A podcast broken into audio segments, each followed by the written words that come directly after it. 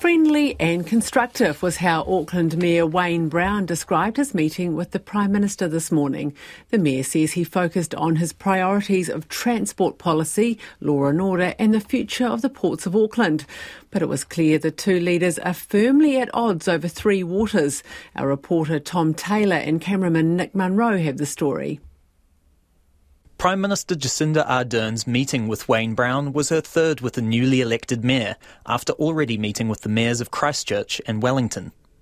Speaking at the Auckland Chamber of Commerce after the meeting, Ms Ardern said her focus was on figuring out Mr Brown's priorities for New Zealand's largest city. What I've undertaken with the mayor or suggested to the mayor is it would be useful for us to have our key ministers across the areas, like for instance uh, transport, housing, infrastructure, to come down and sit uh, uh, sit down with the mayor's team once council is formally in place and council members are fully in place, and he's able to have convened the council as a whole. Ms Ardern says Mr Brown's list of demands will be a matter for the council and not central government to work through. However, she says she doesn't want to see Aucklanders affected by increases in their rates and water bills due to failing infrastructure.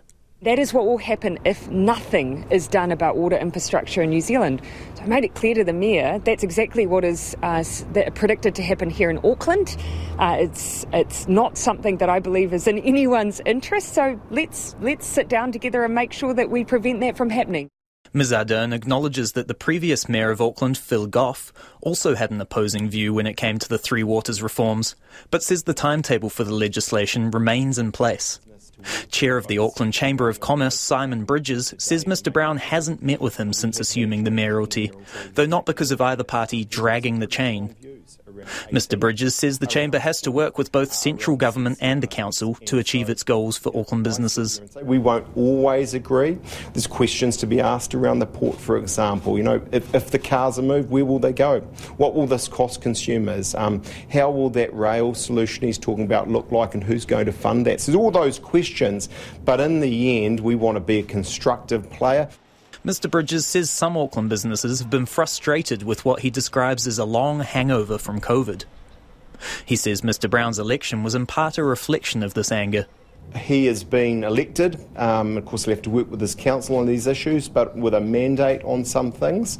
Um, at a level, though, the easy bit is, um, you know, what you don't like, and it's incumbent on, you know, both government and the private sector to help um, provide the solutions.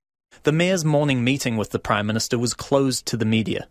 Checkpoint has made repeated requests for an interview with Mr. Brown, all of which have been declined. So, in the absence of the Mayor himself, we visited his home turf of Karangahape Road to see what people made of his first two weeks in office. You got any thoughts on how he's been doing? Pretty good so far. You know, holding everyone up to account, you know. It's about time. Because they just spend way too much money, you know. I mean, where does all this money go? There's more taxes, more people every year.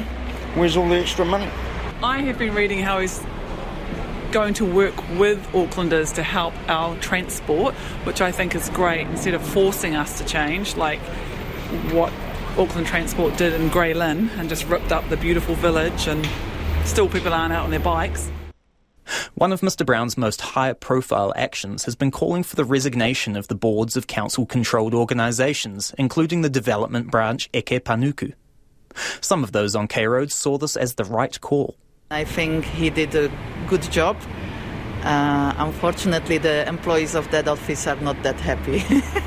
Having come from different council run uh, jobs like recycling and such, I think there are certain units that do kind of need that shake up to kind of reorganise and reprioritise kind of what they should mean to New Zealand as a whole.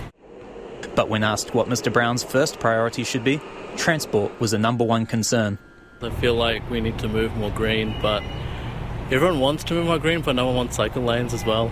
That's like the Auckland isn't very cycle cyclist friendly. Definitely transport. I found that coming from Wellington to Auckland that um, Auckland's roads, and I'm sure they're working that out with the railway system, but um, yeah, they're lacking in accessible transport.